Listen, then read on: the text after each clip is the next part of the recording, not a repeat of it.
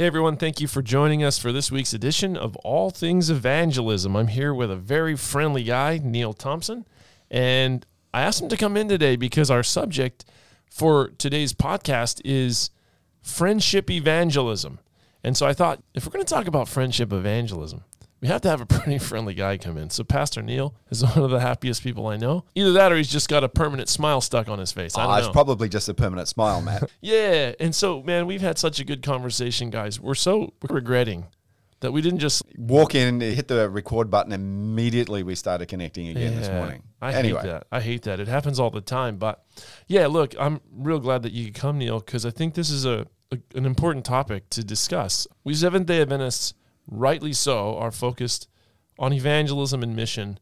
Since our inception, we've been determined to preach the everlasting gospel. And so the question arises, have we gotten to a place where, or have we been at a place where we're doing evangelistic outreach and we do mission, and it's more of a job than a passion, and it's more of work we do so that we can succeed, but we're not really being friendly and really caring in our approach?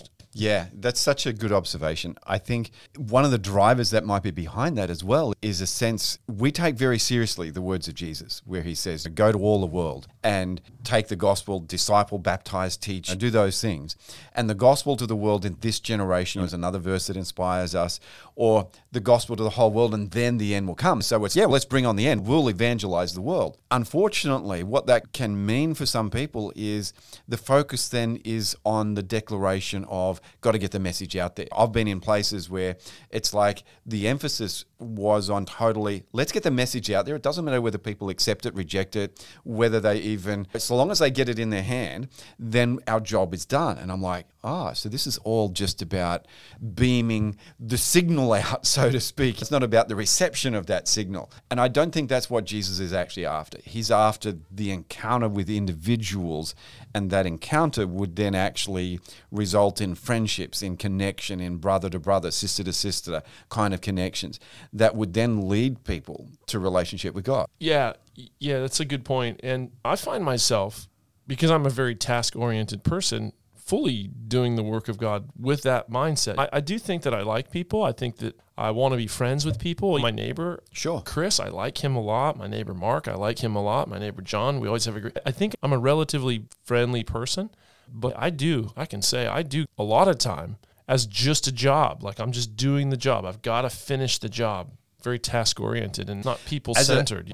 And I think as a church, one of the things that we struggle with is our legacy. Our success in the past is actually a problem for us today. Or another way of expressing that, the ghosts of our past, if you like. As an early church, we were in an environment, particularly in America, where it was thoroughly, all of those who were really good Christian people fled Europe. So America was flooded with Christian people, by and large. Not exclusively, but by and large. And all that was really needed was to change their flavor, to introduce them to the truth. So early Adventist pioneers were really masterful at teaching people what the truth of Scripture was and convincing them of an alternate truth.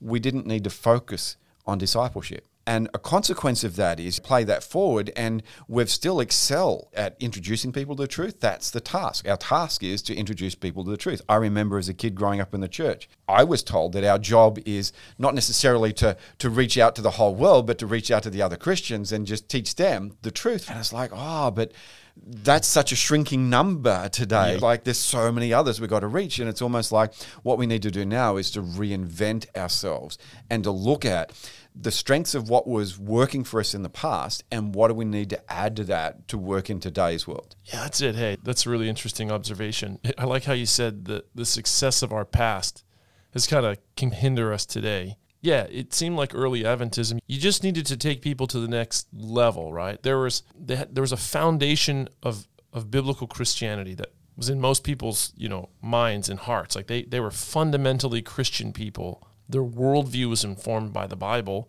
There were just certain key truths that had been left behind. And here we are. We're here. We've appeared. And now we just need to take people another 2 or 3 degrees in the right direction. And totally. And you just think of one of the books that was popular about 20 years ago. It's What I Like About Lutherans, What I Like About Baptists, What I Like About... And the implication of that, or the idea behind it, is they just need to know a little bit. Yep. And so it's all about the passing on of information rather than about entering into relationship. So information passing was the important. And what's really needed now, particularly in today's culture in Australia, is people want to know, first of all, are you a decent bloke? Are you a friend? Do you really care about me? And if you do, then I might be interested in knowing what you have to say. If you think of the old world too, when I say the old world, like the world of early Adventism, that world, people came for the most part from functional homes, and sure, their lives were more intact socially and emotionally than people today. So if I'm out witnessing, sharing the gospel as a Seventh-day Adventist, sharing the everlasting gospel and the fundamental truths of Scripture as understood by the church, I'm by and large bringing people into the fold who don't need a lot of social support, don't need a lot of emotional support, aren't really hungering and thirsting for a ton of new relationships because, you know what, they've got a great relationship with their mom, their dad, their wife, their husband, for the most part. And if it's not great, it's there. It's more than today for the most part. So this tasks us with a new challenge. People who were Adventists didn't have 75 years ago. And so for sure, being truly interested in people and concerned about their well-being in totality is more important, it seems now, than it would have been then. And so you could get away with just a sound argument in those days, and it could all work out for you. Number one, the people you're bringing into the church, they don't need a lot of support emotionally, relationally. And number two, they were already Christians, like what we're saying. They've got this biblical worldview. We were talking before about how Ellen White even talked about this. She talked about argumentative discourses and how we needed to steer away. And I don't think she was saying we shouldn't argue or make an argument. The Bible says to earnestly contend for the faith, but I think she was just saying argumentative, where you're just arguing and trying to win. I remember a conversation I had in a person's home. So there was the contact I was working with doing Bible studies. He invited Jehovah's Witness into the room, and there was me. And that was a very unpleasant conversation. Go get him, Neil. Yeah, well, totally right. And so on the one hand, it's, yeah, I could totally demolish the guy, the Jehovah's Witness. And it wasn't pretty. But in the end, so I win that battle but lose the war because I still was friends with the guy who I was studying with after that.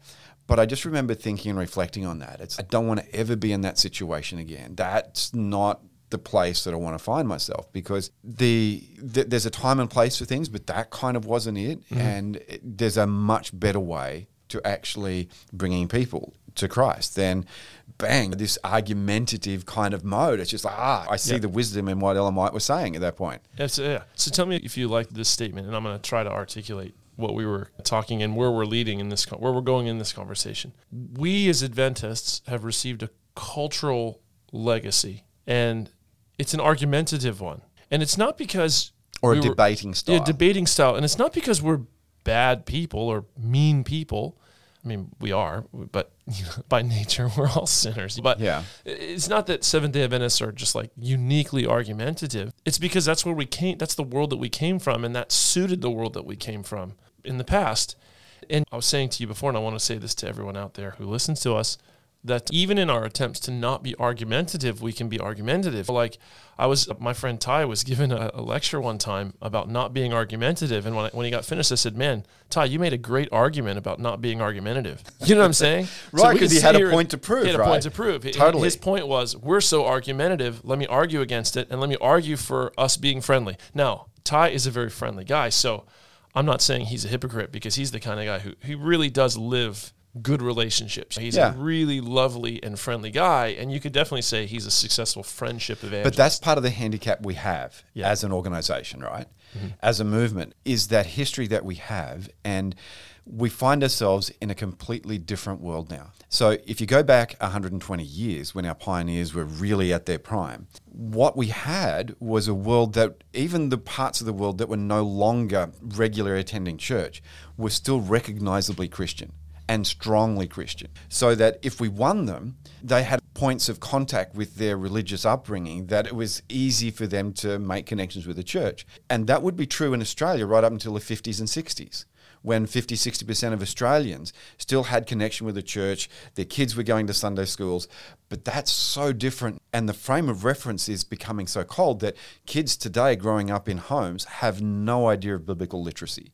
That is just so foreign from them. So yeah, the methods that worked once for us and worked really well need to be adjusted, need to be tweaked. There is a place for a reasonable defense of Scripture and a reasonable defense of the truth. But we also need the quote that Ellen White says, which gets bandied around a lot and is misconstrued and used as a weapon by some, that the methods of Jesus and Jesus alone, you know, where he went about desiring people's good and so on. Yeah, we need to bring that to the center of this debate with the other. So it's like those two hands going side by side. Just a side note on that quote too. If you ever do a word search on your Ellen White app and just type methods and see all the quotes that come out, she says things like, there's not just one method. She's got much broader teaching on the methods of Jesus in that one statement, of course. Yeah, beautiful. That's more of a general statement about how we do things, but it's true. And yeah, okay, friendship evangelism. We've gotten this far in our chat. And how do we define it? But you mean people use the term oftentimes, friendship evangelism, and they usually use it as a term that's distinguishable from what we've done historically as Adventists evangelistically, right? Like they're like, okay, we don't do traditional evangelism. We do friendship evangelism. And usually what that means, and I don't know what everyone means when they say that, but people will mean, I win people by being friendly. That's friendship evangelism. I'm so friendly, it wins people. Or we're going to be so friendly, we're going to win people by being friendly. Is that kind of your understanding too? That's how I gather. But when you say it like that, it still sounds like a transaction. So I'll reframe that back again. It sounds a bit like this. So long as you're responding to me, I'll be friendly to you. But if you no longer respond to me, I'm going to move on to the next one. And I don't know if that's how Jesus related to people. No, not at all. But I'm just trying to define it, to how people mean it. The term is usually what it means. Yes, I think that's what people generally take it to mean. But I want to take that further because I actually think there's a sense in which the obligation is really to be, well, I care for you in fact, I am obliged to love you as a person. And my love for you as a person is going to cause me to serve you, to invest in you, to see and help you see a better picture for your future of what could be if you were in relationship with God. I think that really gets to the heart of what friendship evangelism is about. It's a longer term strategy. I'm reminded of a ministers' meeting that we had in Ladies' Chapel, and Justin was there. He was the president, and I think it was Pavel Goya who came, and he was talking to us, and he got us to stand up how you were one to the church. If a public evangelist, the Lord through that, if you came because all these other things. And then finally he said, so stand up if you came to the Lord through someone bringing you to church as a friend. And 80, 90% of the room just stood up at that point. And it's like, and that was his point. His point was, it's friends. It's like ordinary church members reaching out to their neighbors, to their work colleagues, their family members, and so on, and saying, hey, come and experience what I've got because it's really changed my life. It can change yours. Instead of you wrestling with that problem alone, you can have a Christian community around you and support you. And I think that's at the heart of what friendship evangelism is about. It's not what we do, it's who we are. It's about our being. So just it's an honest expression of friendly people, truly friendly people. Yeah, that's it. Hey, have you ever, it's on the topic. We're just speaking to this topic. And so we can be random. We can just go different directions, but this is connected to what we're talking about. But I've always thought it was funny, and please guys, don't think I'm being critical here because I'm not, but this is just, I'm expressing my thoughts. We're having a conversation, but in America, we always have this part of the service where the pastor or the person up front will ask the church to greet each other.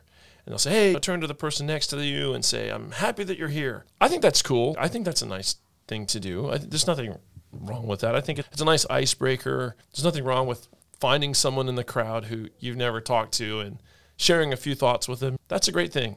But then usually the pastor or the person will say, we do this because we're the friendliest church in town. We are the friendliest church in town. And I always think to myself, wait a second. If you're the friendliest church in town, why do you have to set aside a specific time frame in your worship service to get people to talk to each other? Oh, come on, Mac. Come on, 100%, right? Just high-fiving Mac. And I'm not being critical to doing that, but what my point was is that we can't say that we're the friendliest church in town when we're forced to have a specific portion of our service dedicated to making people say hi. Like, this is an indication of the fact that... Can we just balance it up a little bit? Because there's certain individuals who'll be at church who will be really shy, withdrawn, introverts. I'm an introvert, so I get that. So that moment can just be a moment, like you said, to break the ice and to help break down barriers. I think it's good, by the way. I think every church should do it. I think it's fine. So if that's all it was, then 100%. It's like hardly friendly if we've got to put the act on to suddenly be friendly. But as part of a bigger picture of what can take place in a church to shift and break down barriers and get people connecting, it may be all right. It can be overdone, and some people can really go, ugh, and they really hate it with a vengeance because it's like they don't have been forced to do anything in life. So there's all sorts of people in there. But I think at the heart of it is, right, how do we do this thing in church where we really are making friends with people and breaking down those barriers. Yeah, and just to be clear, I'm only pointing out the inconsistency of that thought, right? Like, it's not consistent to say we're the friendliest church when you have to have a time frame specifically dedicated to making your members talk to each other. Right. That's all I'm saying. Yeah, that's a tick-a-box approach. So it's not a criticism of doing that in your church. So Brendan Pratt at the Union, he talks about consumerism in the church, and he basically talks about how, in his dissertation, he brings out the point that we talk so much about community and building community because there's a dearth of it. And I think sometimes when we talk about being friendly a lot, it's because we're just not naturally friendly. I to your point before this, you're just talking about friendship being an authentic expression of who you are as a person. And it's not tied to the result you're going to get from being friendly. And so, like, something I think, this is just a piece of advice I think I can give, and I think I'm qualified to give this advice because I think this is one area out of 1,000 that I've actually figured something out in. In the 9,999, it's a different question. I wouldn't give advice. But because I go to different churches every Sabbath, and a lot of the churches I go to, they don't know who I am when I show up. Like, not everybody. The general church membership, they don't know who I am. The head elder or the pastor, they're expecting me. A couple of the members, the Sabbath school leader or whoever might know me, but a lot of the rest of the church don't. And so one of the things that I'll do when I go to the church is I welcome everyone that I meet, even if it's not at the foyer. So I'll just say, hey, look, I'm so glad that you're in church today. I'm glad to be able to worship with you. What's your name? Where are you from? And I see such a positive, my wife does the same thing. And we see such a positive effect from that, where it seems to almost modify the environment, where you've got just an individual person who nobody knows. No one knows that I'm from the church, that I work with the church, that I'm, quote, supposed to be friendly because it's my job. And just independently of the system or the position that I'm filling in the church that day, I'm not the greeter or whatever, just taking the initiative to just say a few nice things to every single person that I meet. Hey, I'm so glad that you're in church today. Welcome. I hope that you're blessed. Okay. Yeah. It's just a friendly greeting, a polite greeting, and looking in the eyes and asking one or two questions. And the person might feel nervous or a little uncomfortable. Maybe they're a fringe member or just an occasional attender or whatever, but I don't let their nervousness affect me. I'm just going to independently, without anyone sanctioning me to be nice, I'm just going to be friendly. And I really do think that makes a difference. And maybe that's the advice that I would give is, if we really want to be friendly, what it takes is a bunch of individual people choosing on an individual level to be friendly. Now, I'm not trying to be coy, but it is what it takes, Matt. Totally, it's so true. And yet, there's another part to that as well. Being friendly, because we're talking about friendship evangelism. So being friendly is great, but I also need to be willing to take that next step, and that is to be a friend, which then moves beyond me just being nice to all of these people, but now opening up my life to let them in and have a place at the table in my life, so that I'll open up my home and invite you to my place so that we can share a meal together, or that we'll go hang out somewhere and do some things. We'll go for a walk along a beach or up in the bush or whatever it is, so that we'll start doing things and being friends together. Because if we're talking evangelism, being friendly, all of our churches would say, yeah, we're friendly. But can I actually break into the cliques in your church and actually become a friend of someone there? And that's a whole different next level. And yet, in terms of friendship evangelism, it's a really crucial next step. That's a good point. There's a girl in a church that I was in Vancouver, Canada, and She was just a quirky, insecure high school kid. For good reason, she was insecure. She was adopted by a West Indian woman who had immigrated to Canada, and she was a native Canadian. Maybe in Canada, it'd be called a First Nations person. And her mom had died. I think she was murdered. Her mom was murdered. And the life that she lived with her mom as an adolescent was pretty wild, yeah. And so here's this girl. She's maybe 13, super insecure, super weird, just...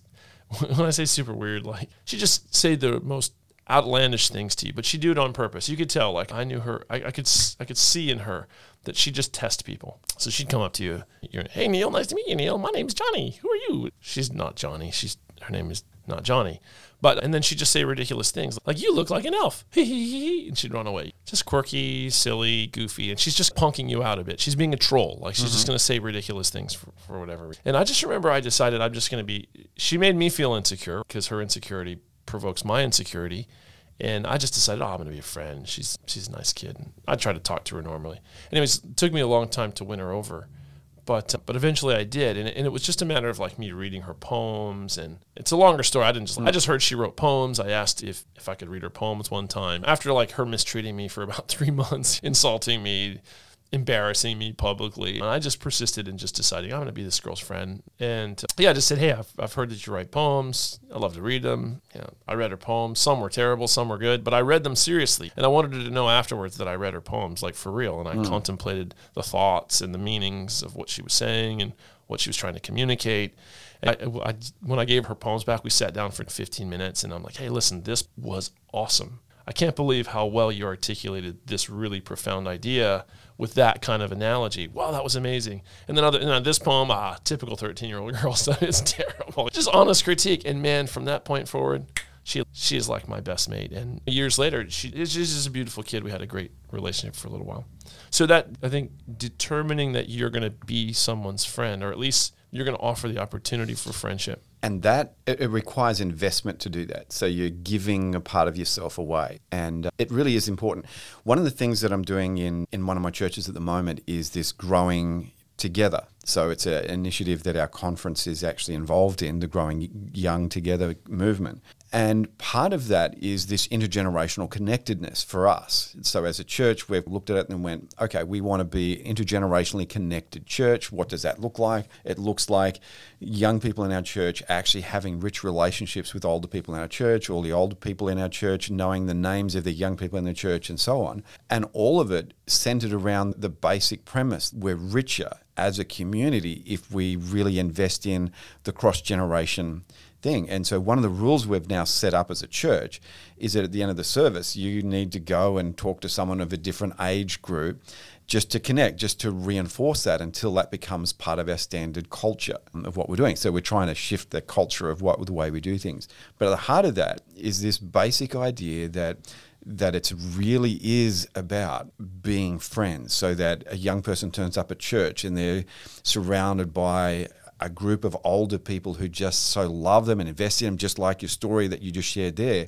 who deeply care, and they're just like, suddenly they're a little taller, they're a little sharper, they can't wait to be at church again because there's someone who gives a damn and is deeply cared for them, and they just feel loved and they feel like they belong. And it's that sense of belonging that we need to create at church, that this is a place where you do belong. You belong in our church, you belong in God's family, and we're brothers and sisters and we've got your back. There's something to be said for being interested in someone, and it's just we naturally as human beings, in order to preserve our head, the space in our head, just make snap judgments of other people. And this isn't always bad, right? Because you have to function in life and you have to move and make decisions. First impressions. That's right. Like we can't kill ourselves over what is natural, to us. But we can acknowledge that we have a tendency to categorize people, to make really quick judgments about them.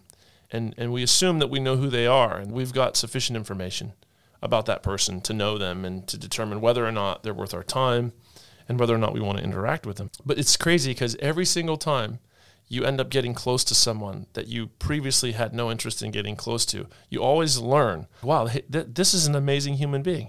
I'm enriched because I got to know them. For sure. I could have never guessed that all of this insight and knowledge and perspective would have come from this person that I thought so little of before. And with all those, and all of us could probably look to our past and say, I've got 10 examples of that happening. So then why don't we learn from that and say, you know what? In every person is a wealth, of experience. They've gone a wealth of insight. There's a human being, a treasure, a distinct creation of God. These treasures in jars of clay, right? Treasures in jars of clay. And I am going to be enriched if I get to know this person. God's 100%. Going to show me something. I'm going to see the world from new eyes, the eyes of this other individual. They're going to communicate to me their struggles. And so I think if we would just be interested, and I think with this girl, I was just interested. I really was genuinely curious to know, who is she? What does she think? What does she feel? In fact, Matt, this is a really good thing. Maybe we can just segue into this, because I think this is an important part of the conversation, right? Which is, if we are being a friend to others, we are doing friendship evangelism. 100%. If you're a real Christian and you're being a friend to others, that's friendship evangelism. It's the start. It's where it all starts. Along that line, though, is what that translates into is the sense in which how richer our lives will become. Until I make that commitment to actually want to get to know you more, it's more like a transaction. I'm just a user of you. But the moment I step across that and I make a decision to say, all right, I want to be your friend, now it becomes two-way. I influence you, you influence me. We're richer because of this relationship. And as you were just sharing before, it's just, I suddenly thought of all the funerals. And it's really at funerals that you learn the whole backstory to someone's life. And I'm blown away. A guy in my church once used to be a bikie, and I'm like, no way, I had no idea. But he used to also be part of a plumbing group who used to sing barbershop quartet stuff on the job, singing hymns. And I'm like, I had no idea. How cool is that? And so much of a person's life is hid from us. So what are the things that we need to do? If I'm being a friend to someone, what are the things that I need to bring to the table? And I think one of those is curiosity. If our church members, if I myself was more curious about the people who are sitting in the pews with me, if I was more curious about their life and they about mine, we would discover such a rich tapestry of things that would fulfill us, would interest us, that would fuel conversation and create deeper intimacy in friendships. It'd be just a wonderful thing. And I think it's such a simple thing to foster, is this idea of being curious. And they're not a representation of a category. Like, a person is not a representation of a category. They're a person.